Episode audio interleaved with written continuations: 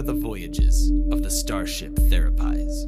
Its continuing mission to explore strange inner worlds, to seek out new insights and new realizations, to boldly go where no one has gone before.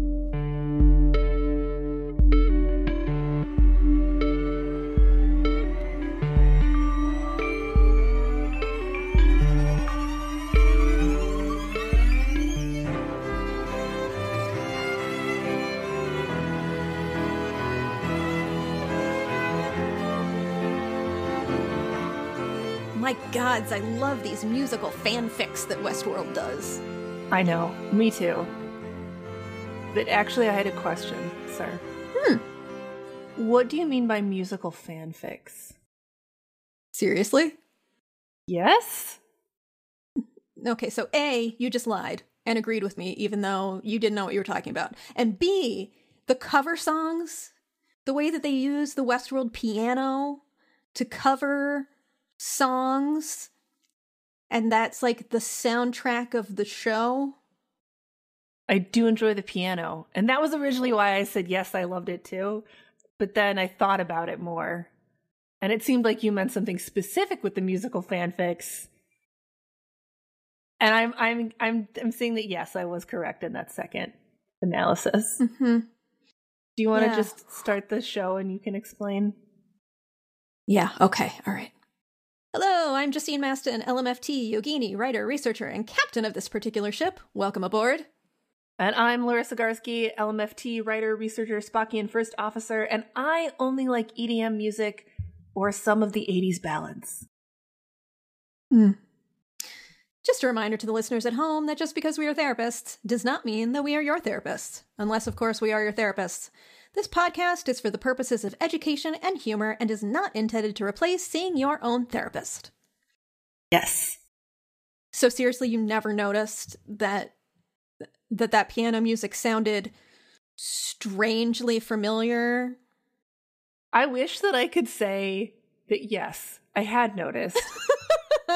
but this is a podcast of truth. and so I must I must be honest and say that like there was the occasional like the Shogun scene I vaguely recall being like, "Huh, this sounds familiar." Um and honestly other than that, I was like, I just love this piano. This is Wow. Cuz like I a huge part of the fun for me and my partner is cuz sometimes it is hard to tell what the song is until they get into the hoo- into the hook. And Mhm. so we'll sit there and be like, "Ooh, what is this? What is this?" cuz it's always something. Like it's it's always something. And we'll be Always like, "I something. think this is I think this is the Rolling Stones. No, I think this is Flaming Lips. No, I think this is the Pixies. And then it gets into the hook, and we're like, ah, I was right, or you were right, or whatever.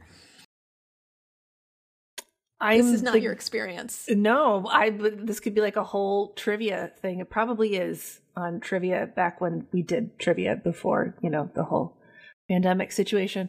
Um yeah, no, I've never noticed that. Other than like I said the Shogun thing. Um but it that would really add to the viewing experience here.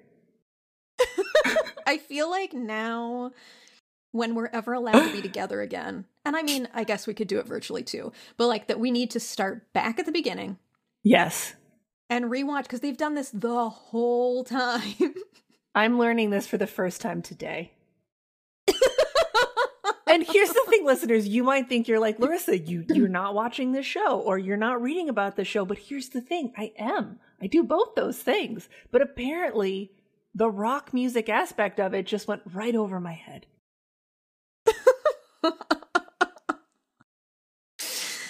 I okay.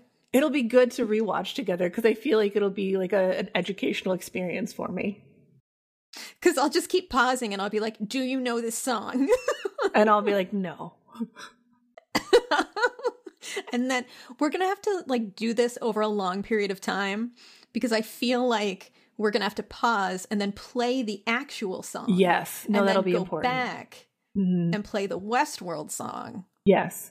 Similar to the way that like I missed out on most of the films of the 80s, it also would appear that I missed out on most of the rock music. I mean, that's possible. I d- oh, yeah, I do forget that I'm older than you. Because I feel so young and sprightly. I mean, you are. You are both those things, sir.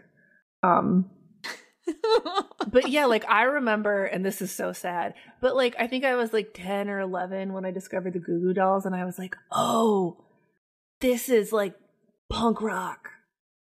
And here's the thing: their Oh. early stuff was more punk, but there it's it's not. It wasn't hardcore. What I'm trying to say, but I didn't know that then. Just a small sparkling, illegally downloading music. On Napster? Was that Napster time? It, it, I think so. Mm. Yeah. We've really we've we've gotten off the beaten track. I mean, where this is we're obviously talking about Westworld today. Um but we're talking about The. Westworld Wedux. That is the title that we mutually agreed on. And by mutually I mean you insisted and I gave in. See, that's what compromise looks like. We're both half happy. Actually, I'm entirely happy, and you aren't very happy, which makes half of a happy. well, I mean half is better than none. Mm-hmm. Mm-hmm. Yeah. Uh, well, we realize that it's it's been a long time since we talked about Westworld for a whole app. We often bring up the Westworld construct, like that's that's pretty standard fare. Yes. But as far as having a whole ep devoted to to Westworld, it felt like the end of season three was the mm-hmm. time to revisit.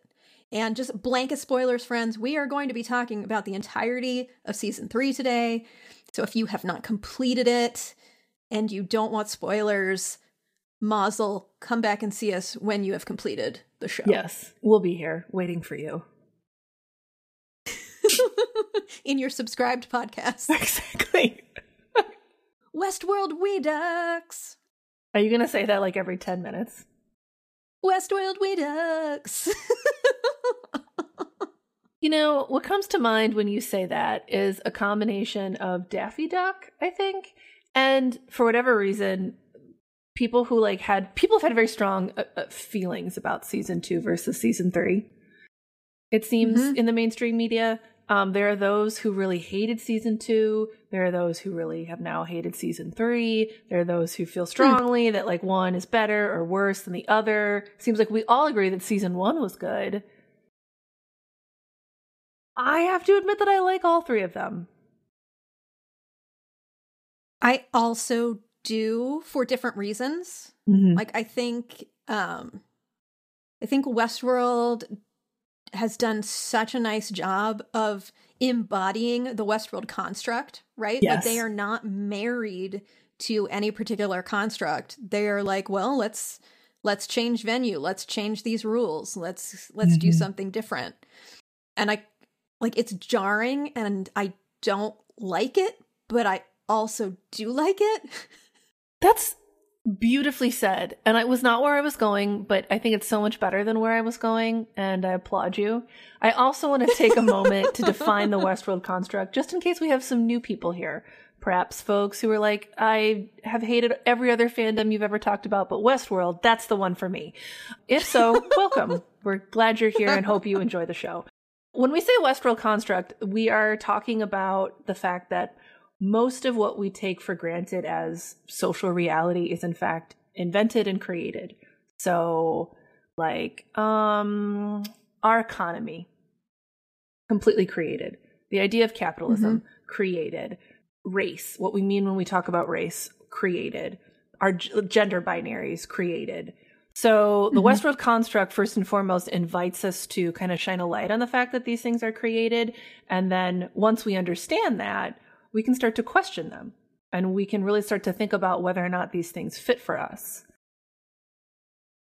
That was beautifully succinct. You have you've really like boiled that down to a to a pearl.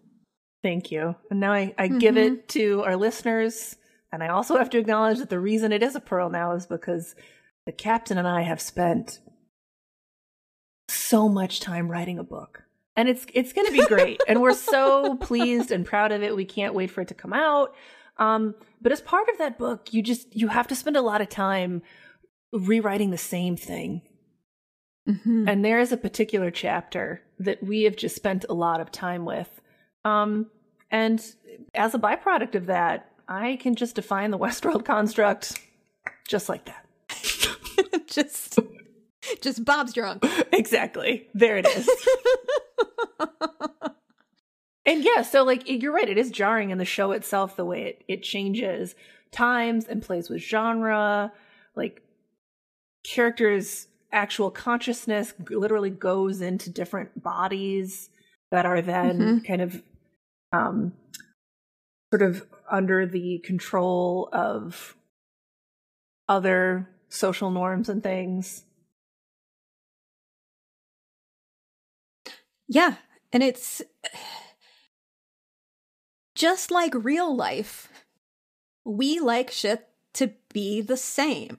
It I'm going to hmm. throw another term at you which is homeostasis. We gravitate towards shit that feels familiar, mm-hmm. right? And so when we like a show, we're like I want more of this. Like I want more of these robots in an amusement park In the Wild more of- West. In the wild west i i Mhm. want to see more of that.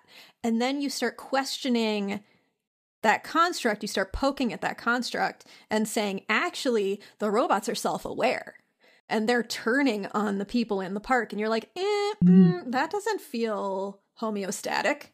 I don't i don't like that. And then you take that a step further and you're like they have exited the park and now they're in the real world. And you're like step too far friend step too far. My homeostasis has been shooketh and i'm out.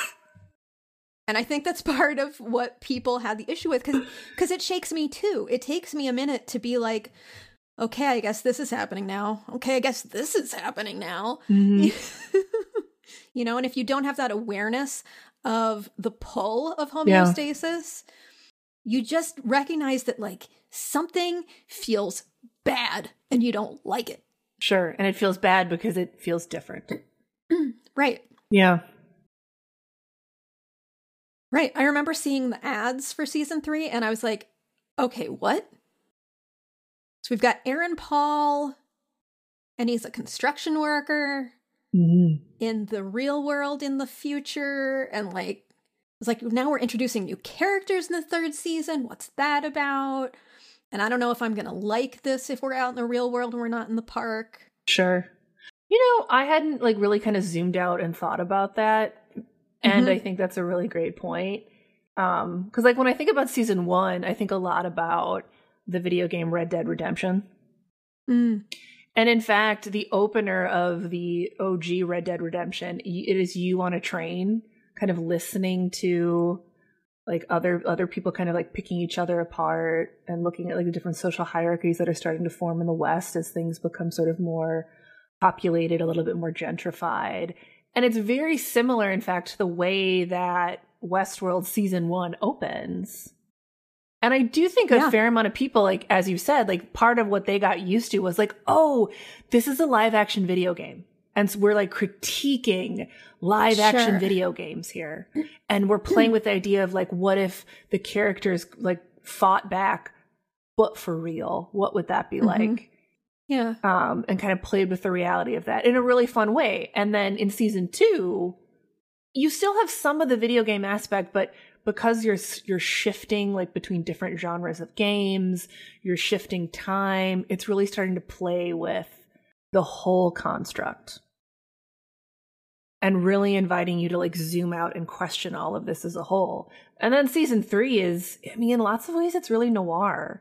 It's not a video game anymore, much at all, I think. It's far more this like dystopian noir hybrid. yeah um what i loved about season three once once i got over my initial feelings of like meh, we're out of the park i don't like it uh That's right, because I remember you were like, I'm not sure about episode one, because I don't know if there's any park at all in episode one. no there's no park at all in episode one It's just just noir and Dolores again playing with this like femme fatale archetype. Yeah, and Aaron Paul like just living his life. I was like, thanks for this look at this dude I don't care about. Like I don't know because I all I will I think forever associate Aaron Paul with his character Jesse on Breaking Bad. I Mhm. automatically feel so bad for him. I have so much empathy and compassion for this character because my fandom attachment has completely transferred from the character he embodied in Breaking Bad to this guy. And I was like, oh no, what's happened to him? He's had a hard life. He clearly has some PTSD. This therapist he's talking to doesn't seem that good. It's doing CBT with no emotion. That's never going to work. But once I started getting into season three, I there was some stuff that I that I really loved, and the thing that I loved the very most, and if you are a longtime listener, or if you are my client, you will know what this thing is. Mhm. Say it with her, folks. It starts with an I. It ends with an S. Yeah. The- there is a moment in season three when William goes into a mental institution of some sort Of some sort. and he is given some drugs so that he sees all the parts of himself. It's IFS, IRL, and I loved it. Yes, you did. It made you very happy. It sparked so much joy for me. I was confused. uh, It's like preemptively, or I was preemptively concerned based on what you told me about the episode, and then when I watched it, I that concern became full bodied, in that there was no therapist in the house that I could tell Fair. Totally fair. Which, like, as I saw it progress, I was like, oh, it makes sense though, because he's not totally in treatment. Um, he's just been drugged, and then the treatment facility seems to just be collapsing around him. Because I of what Dolores it has was a purposeful done. intervention. Yeah. No, that's well said. It was not a purposeful intervention, but it was a great example of the different parts that comprise William the human being. Mm-hmm. Yeah, and I I just I loved it because we got we got William as a little boy, and we got a little bit of William backstory, which fucking of course he comes out of abuse and trauma. Like, I that's that's like family therapy 101. Uh, and then we we get to see young handsome William, um, and we got to see Black Hat and uh, we got to see the the part of him that he where he internalized his father-in-law Yes. and i i thought that was just beautiful you uh Larisa and i chatted about this a little bit after the ep like what was the deal with the father-in-law Mhm. and i really i feel like you know in internal family systems which is all about the different parts of ourselves we talk about internalizing other people's voices Mhm. and absolutely there can be parts of us that are internalized parent figures Right. who just kind of show up to say the shit to us that those people used to say to us Right. you know we took over being our own oppressors when they stopped being oppressive Yeah. And you know, based on what we see in that episode, it does seem like William William William's father figure is problematic to be, I suppose, the most neutral and diplomatic about it. Um, To like be a little bit more blunt, William's father seems to be of the violent alcoholic variety. mm-hmm. um, who is both verbally and physically abusive to him. And then when William grows up, he finds a partner whose father very much continues the work of his biological father. yep And that then is the internalized father part that is embodied in this mm-hmm. therapeutic IFS journey that he goes on solo. Right. And what we discover, which is actually which is great actually, because so many times when people talk to me about the parts of themselves, they say, I just want to get rid of it. I don't like this part. I want, you know, get this Oh, part away from me. Yeah. And that's not the goal of IFS. The goal is not to get rid of parts of ourselves, it's to integrate parts of ourselves.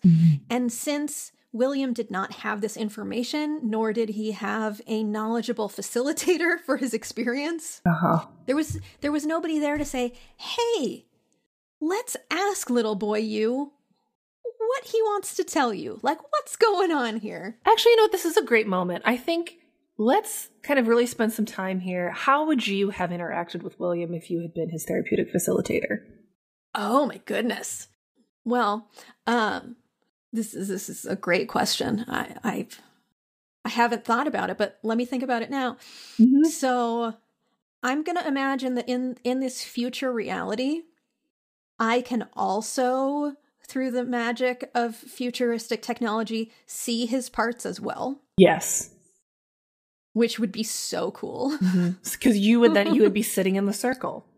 right. I'm sitting in the circle, Mm-hmm. and then I could say, you know, uh, in in IFS, oftentimes we use the language of the you that's talking to me to mean the Mm. self Sure.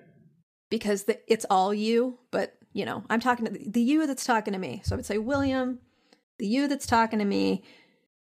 It seems like this little boy part has something important to tell you. Oh, sure. You know, are how do you feel about hearing what little boy part has to tell you? And I imagine that he would say something along the lines of, I don't care. I don't want to be here. I don't want to hear what he has to say.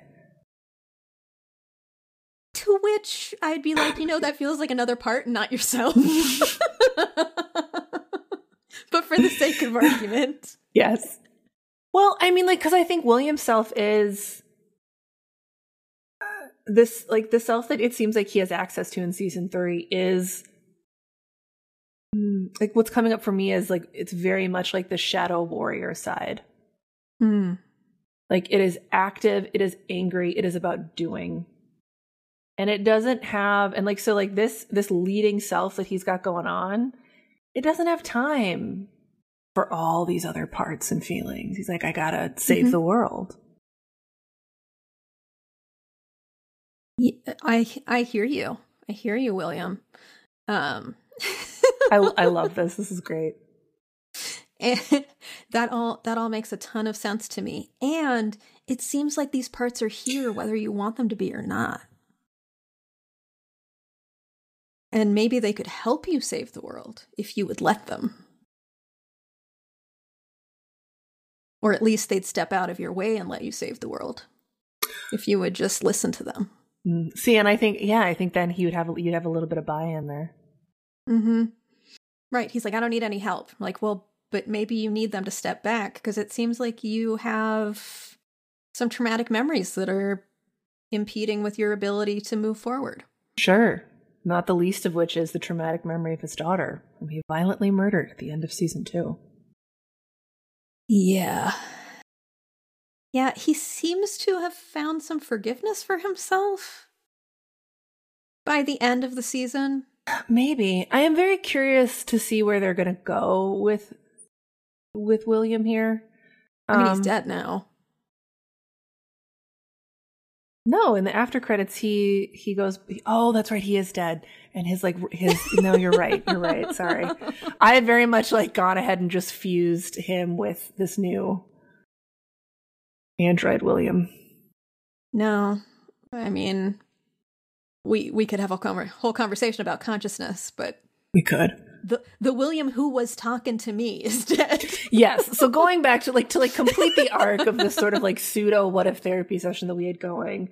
Yeah, that would be a way to get William's buy-in to try because the goal, as I've understood it from you, who's actually going through Mhm. IFS training, is to help the self talk to the parts.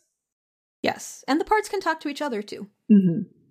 Because when you have parts that are exiles or alienated totally from the self, that's when you run into all kinds of problems because then, you have parts trying to protect the self from the exile. And all the exile wants to do is to connect to the self because ultimately the idea is that every human wants every every human wants to heal. Mm-hmm. Yeah.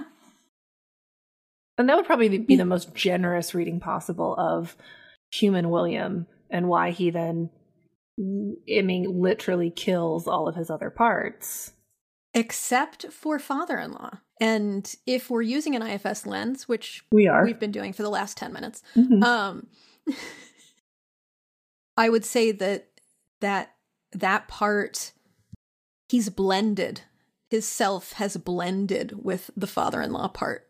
Oh. And so father-in-law part kind of thinks it's the self or has convinced William that it is the self. This feels like advanced IFS, which I am obviously not familiar with. Like, can you can you Mhm. speak more about this blending that happens? Yeah, it's in simplest terms, it's like when when you turn inside and you're Mhm. like, okay, I'm trying to access my, you know, myself, my authentic self. And some part of you comes forward and says, I'm the self. And you poke at it a little bit and you're like, mm, you think you're the self, but the self is somewhere else in there. Like, sure. at some point some people like lose access to to the self Mm. and and a part comes in and is like i'll drive someone has to drive i'll drive sure. and it's usually some kind of like managerial Mm. part like take control type part Sure. and father-in-law is absolutely a take charge part Yes, absolutely. you know so i could see him coming in and being like show no weakness Mm-hmm. uh, be strong. Don't let anybody hold you back. This is this is self. This is your identity. This is who you are. Sure. And so maybe after a while that that like managerial part is driven and things have calmed down to a certain extent, perhaps in the self feels like it's safe enough to come out. And then perhaps that would be when the opportunity for this fusion, which it sounds like is not what one wants, can happen. Mhm. Because manager part is like, I've got this. You just gotta join with me, man. And we can keep Mhm. all these other parts away or separate or not integrated ultimately. Right? Yeah. D- don't listen to them. Yeah. Listen to me. You can't trust them. You know what this kind of like this is also making me think of because we talked in our last episode we used the example or the analogy of an orchestra and that the self is the conductor. What I imagine is having been an orchestra for a number of years in my uh, Spock youth. I imagine the first violin being one such manager. Ah. First year violins who often have a very Mhm. solid opinion of themselves. that feels like it was really a measured remark. Mhm, It certainly was. Um, I'm trying to lead with my highest self right now. But and I can even remember like I can remember times when, like maybe our conductor was late or we had a sub or something and like the first violin would try to step Mhm. in yes, ab- that is that is a great analogy. and take Yeah. over and lead and it would like it would kind of work but also kind of not cuz like the rest of us were kind of like who are you man you're just the first violin you're not that much better than us and the first violin was like yeah I am you need me I'm the fucking melody um to which then we were like oh you have a point. and so we would sort of work together but it wasn't the same but then if this had gone on for a while like if the conductor had been like sick for a week or whatever then she would come back and you would see this kind of like battle between the two right? Where have you been? I've been running this orchestra. right I and I do a really good job. Maybe better than you. Mm-hmm. And, you know, if you didn't have a very strong, in my case, Russian conductor who wasn't going to take any crap from anyone, you know, maybe you would go the way of William, where, yeah, he's like, all right, father in law, let's let's manage it shit. way." We'll do it, yeah. Mhm. And it becomes my way. hmm This was a great advanced class in IFS, I feel like. I'm so glad you enjoyed it. I hope that listeners have not completely tuned out. Yeah, I mean, I hope not to, but this is part of like this is this is what we do though. hmm Yeah, I mean, friends, this this is a very much a, a look into our day to day conversations.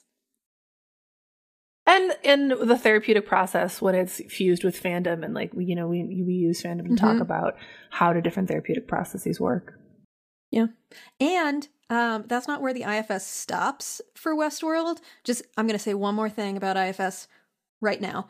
Um, i There could be more appreciate the way you clarified that I don't want to make future promises f- that future me can't keep. right Um, that's how we go down the road of shame exactly. we want to be careful about the promises we make to ourselves and to Mhm. others Yeah. Dolores also split herself up into parts. yes she did and one of those parts pulled a real william's father-in-law on her yeah, I was like, no, I'm Dolores. i'm dolores now um and i think like the the accepted name for her is Halores right. Uh, shh. because her name was Hale. Hale. Yeah, Hale. Mhm. Dolores. Yeah. And now it's Halores. But yeah, now Mm-hmm. Halores is like, I'm the one. Step down. Step aside. Mm-hmm. Right. And I guess we'll call herself Dolores, for Sure. lack of a better.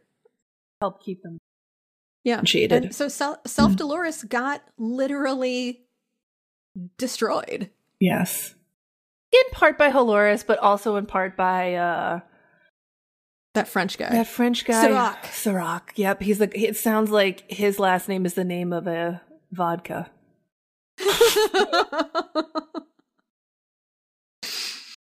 yeah. Yeah. what do you think about Serac? I felt like they couldn't they couldn't get Anthony Hopkins to come back. Sir Anthony was at his villa with his cats, with whom he plays the piano. he is a goddamn delight. And Sir Anthony was like, you know, I'm just not coming back. Best of luck, Lisa Joy. Um, He's doing that show about the two. He did that show about the two popes on Netflix. right. He did that, and that was enough work. You know, he got sp- spent Mhm. some time in Italy, I hope, and he that's he's he's done now. You know, he's he's taken a rest, and so they were like, okay, we can't get him. Let's get another sort of like vaguely European old dude who reads like a sage. because one of the many downfalls of patriarchy is that we've come to identify like the wisdom archetype with an old white dude. Mm-hmm. The more vaguely European, the better in America. Yes, get us a Frenchman. Mm-hmm. That's gonna. That's gonna be. That's gonna read exotic, but not scary exotic. right. We don't want to go too far. uh yeah. So needless to say, I I think I saw what they were trying to do and it didn't quite come together for me. Yeah, I. I could not. I could not get excited about Serac. I was like, "What's your motivation? What's your deal?" And they tried to give it to him with the whole like war, and then they wandered for a long time with his brother, and they wanted to find a way to end the endless wars.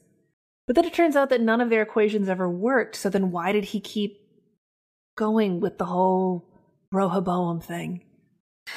And yes, listeners, the only reason I pronounced that correctly is that I wrote it out phonetically on our script sheet that I have in front of me. Otherwise, I would not have pronounced it right. Uh, I mean, I- mean, the pronunciation is a little fuzzy because if we're going from the ancient Hebrew, I would need to look at the Hebrew to tell you what the appropriate pronunciation would be. Sure. This is more like colloquial 21st Mhm. century American pronunciation that I did accurately. So, Yeah. on the whole, a win for me. we don't need to dip our toe into the ancient Hebrew right now. Not today. Um, yeah, I couldn't get excited about him. And by extension, I felt like his unexcitedness rubbed off on Maeve. I agree. And I, yeah, like and I love Maeve. Maeve is one of my absolute favorites. But I but I felt and I I kept texting you this as we were watching the Mhm. show that like what is Maeve doing? What is her motivation? Like it just felt like they Mhm. kept restarting her character from season 2. And here's the thing. I like daughters and children and the love between a parent and a child is beautiful and and yet they did that arc in season 1 and again in season 2. And I felt like they Mhm. just restarted her back back at season 2 but then there she was in season 3. And I I didn't like that. Yeah. Yeah, I like I I love her and I loved see or episode 2 of the third season when she wakes up in War World but it turns out that she's just Yes. in her pearl Mhm. um and and she literally says something to the effect of this is all a construct and I l- Yep. fucking lost my mind. This is all a construct. Uh, None of this is real. Yeah. And I was like, "Oh my god. She said it. She said the thing." And true story, you had watched it before me and you were like, Yeah. you, you, you're going to love it. You're going to love this line. And I totally missed the line because she delivers it right after her friend is like, he's like, he's like bleeding out. And I was just, I just couldn't, I couldn't focus on her words. I was thinking about that dude. Um, Mhm. but then I went back and I rewatched it and it's great.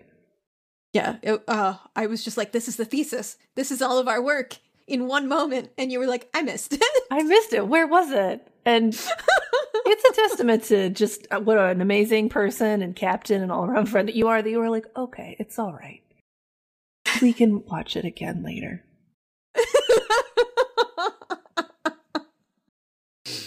yeah, but I love I love that whole thing how she notices that she is Mhm. trapped in a construct and she questions that reality and then it starts to fade away and it was just like a fandom example of exactly what I'm talking about and I was like this this will be in one of the classes that I teach someday.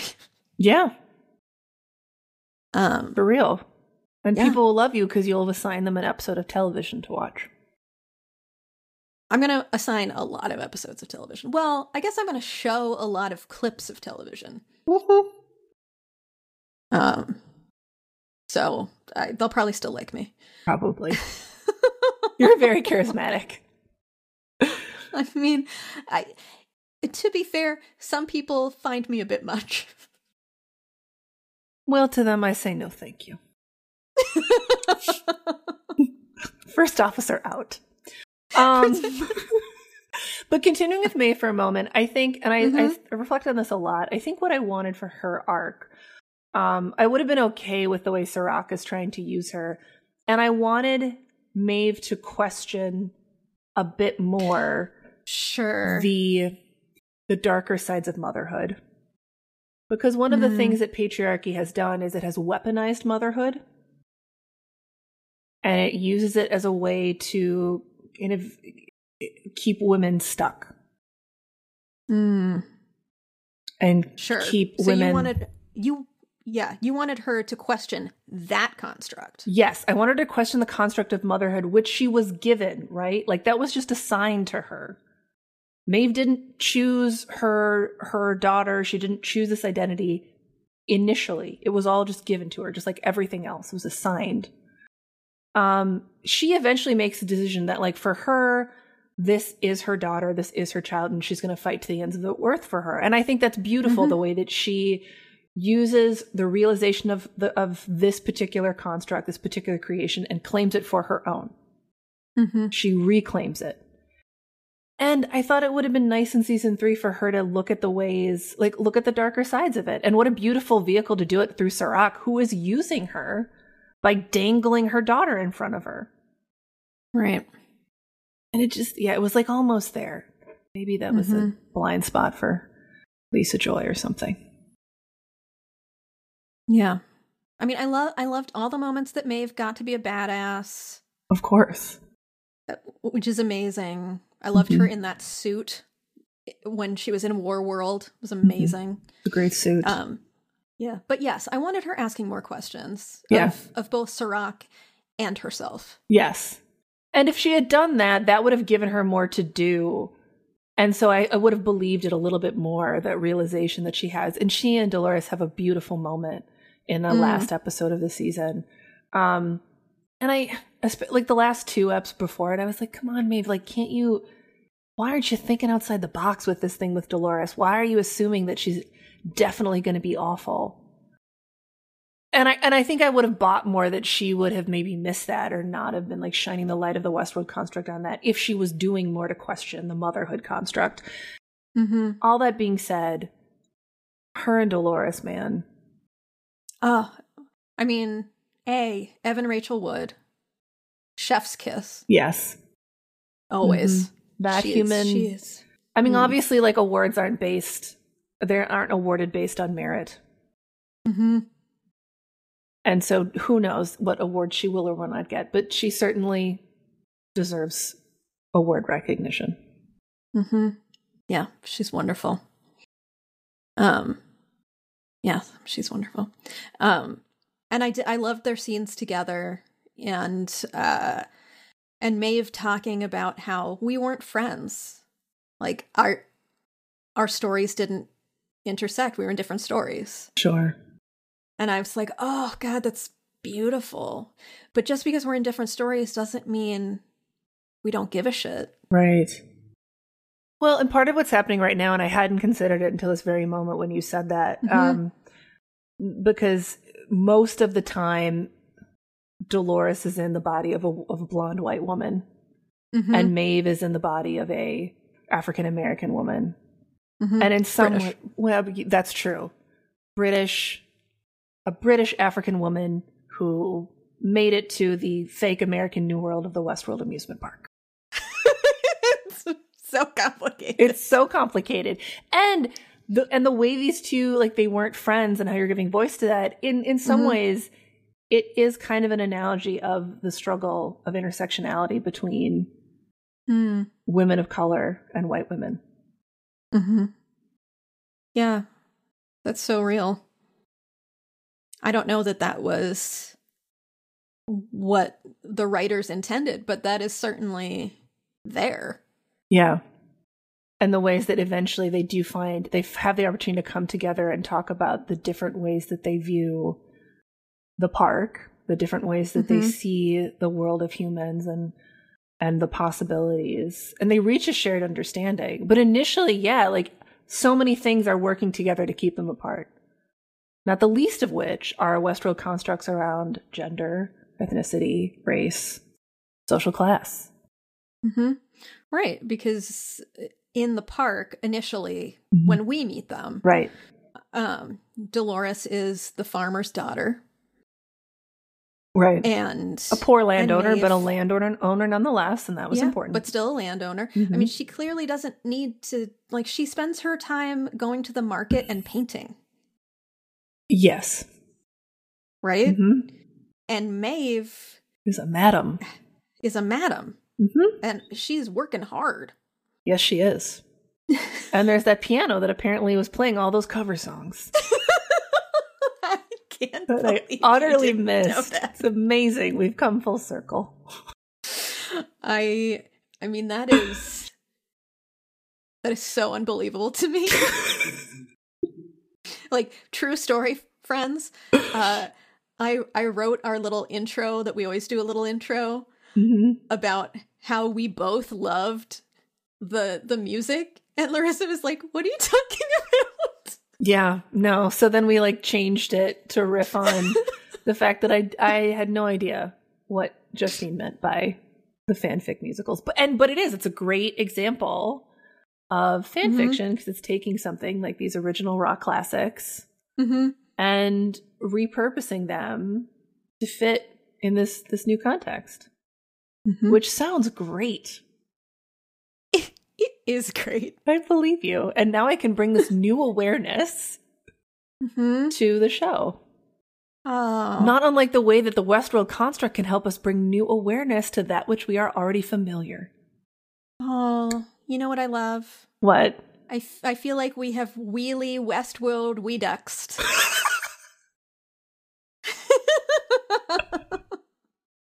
We sure have. And right on time for your tap class. yep. when when we finally get a Patreon going, I will upload video of me for Patreons Oh my God. tap dancing. People will love that. I know it in my heart. Um, all right. I feel like we're ready because we've we've done our pearls, um, our gems for today. To briefly talk about I guess terms. Yep. Um, What we talk about? We talked, no surprise, we talked about IFS, internal family systems therapy. We talked about family. Which I've yes. no, which I've started calling in this arena Uh-huh. internal fandom systems. Eh? You think it'll catch on? Uh, I don't know, but I'll put it in the liner notes. Hey, if I say it first, it's mine. That's, I mean, that, yeah, well, that, we'll save a discussion about the copyright law for another day. Um, we did some talk about family systems therapy, specifically the idea of homeostasis. Um, we didn't specifically name drop narrative therapy, but Westworld constructs, so questioning our social reality is absolutely foundational to that therapy. Um, Mhm. And we only talked about the Westworld fandom today. I don't think we talked about any others.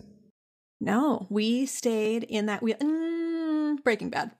Oh, that's true. That's true. We did talk about Breaking Bad too. Okay, touche. We were, I mean, we were so close, but this was an Aaron Paul joint, so. Yeah, so I mean, you can't you can't have an Aaron Paul without the Breaking Bads.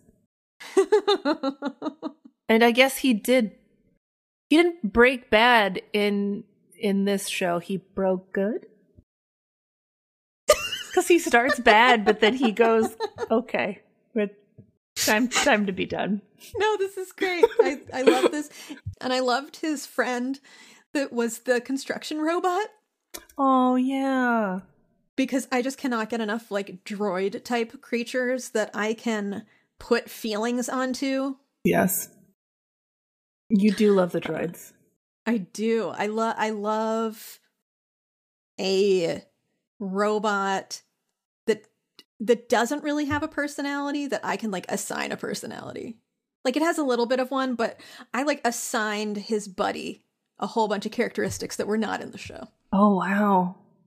We'll have to Mhm. discuss that later. Yeah, and then when his buddy fell off the scaffolding, I was like, "No!"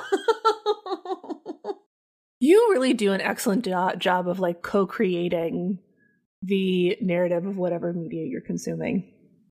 I guess it's a skill, a talent, a gift. Uh all three. Hmm.